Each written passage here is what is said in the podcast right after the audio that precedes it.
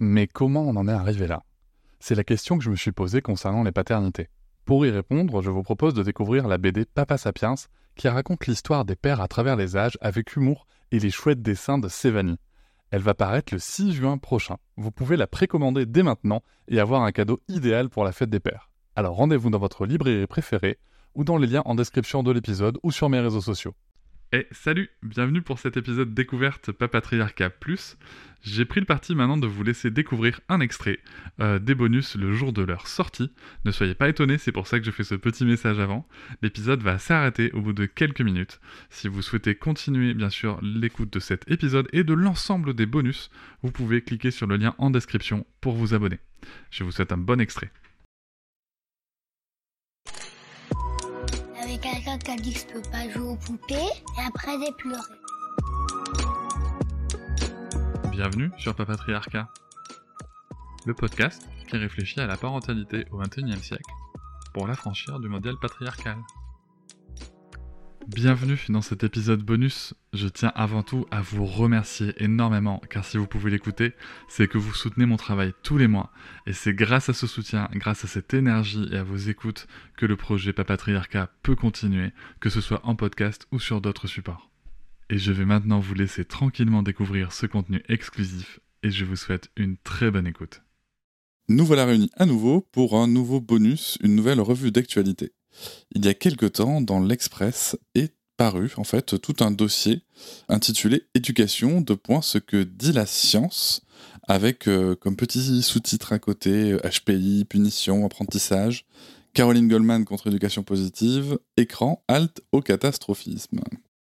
Alors, moi ce que je vous propose, c'est, euh, comme on a déjà fait, une lecture commentée sur un, un dossier. Alors, il n'y a qu'une partie que j'ai lue. Voilà, je me suis réservé, comme j'aime bien le faire, la découverte avec vous. Il y a une partie que j'ai lue sur la psychanalyse qui sera sûrement dans, dans le bonus suivant. Et j'avoue, j'ai pas réussi à attendre. Voilà, j'ai pas réussi à attendre pour savoir ce qui en était dit. Euh, ça sera savoureux, ça, je peux vous le dire. Mais on va commencer avec euh, le gros du dossier quand même, que je trouve vraiment euh, hyper intéressant. donc, c'est sur l'éducation. Donc, le gros titre, c'est polémique. Alors, c'est dans la catégorie polémique.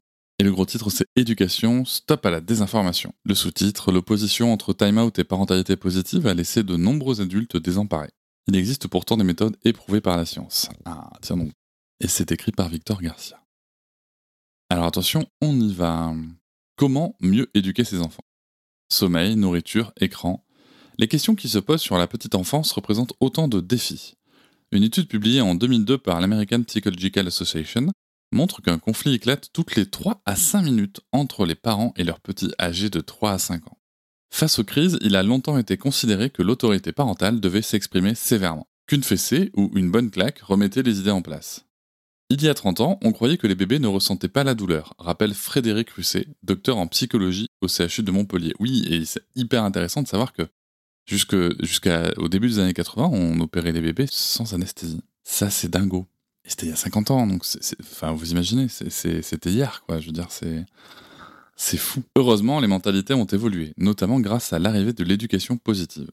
Le mouvement né aux États-Unis après la Seconde Guerre mondiale a pris de l'ampleur dans les années 1990 grâce aux recherches en psychologie et aux neurosciences.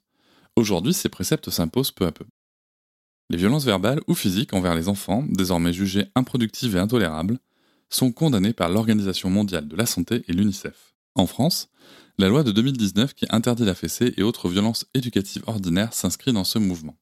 Petite déception, mention de la, de la CID, hein, de la Convention internationale des droits de l'enfant, en 89-90 ratifiée par la France, ça serait cool. Bon, c'est quand même cool comme intro, euh, voilà, on va pas, je vais pas cracher dans la soupe, mais c'est dommage, à chaque fois on parle pas de, des droits de l'enfant, parce qu'en fait, la loi de 2019 ne fait que mettre en, en, comment dire, en conformité le droit commun avec l'article 19 de la CID euh, suite à plusieurs rappels, hein, il faut le savoir, et à euh, une plainte au Conseil de l'Europe. Bon. Dans le même temps, l'éducation positive est sous le feu des critiques. Selon ses détracteurs, elle serait allée trop loin.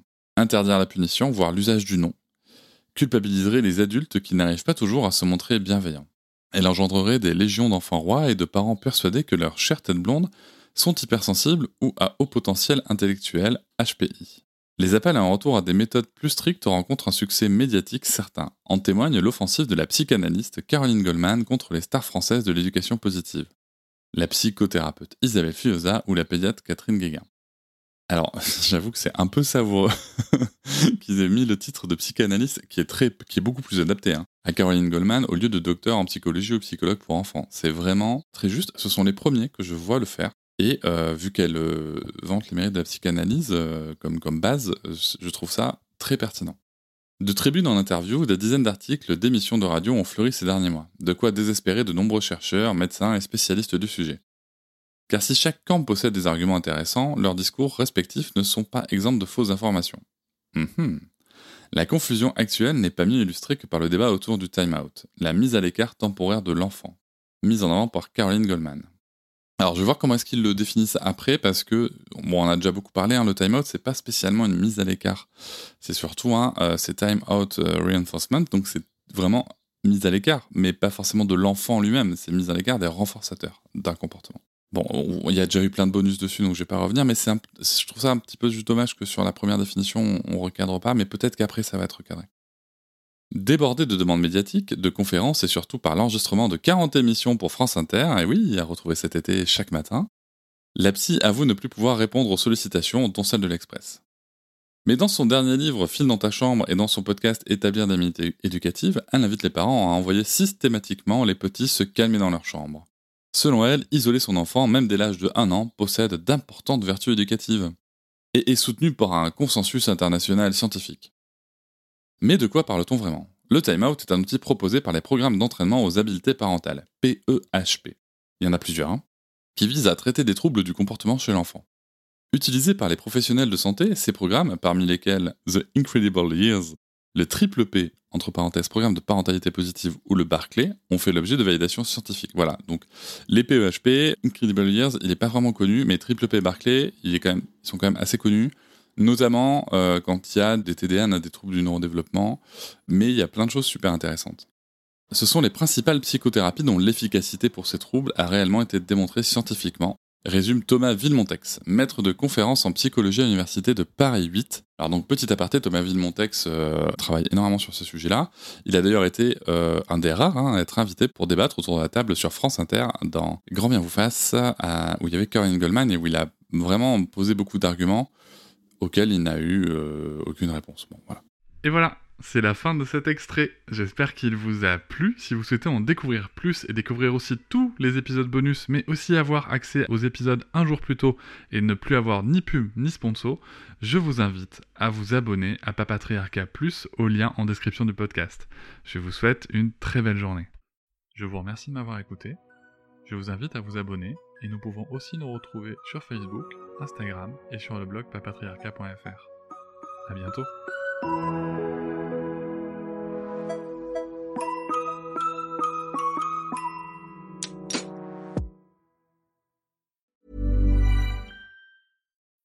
When you need mealtime inspiration, it's worth shopping Kroger, where you'll find over 30,000 mouthwatering choices that excite your inner foodie. And no matter what tasty choice you make, you'll enjoy our everyday low prices, plus extra ways to save, like digital coupons worth over $600 each week. You can also save up to $1 off per gallon at the pump with fuel points. More savings and more inspiring flavors make shopping Kroger worth it every time. Kroger, fresh for everyone. Fuel restrictions apply.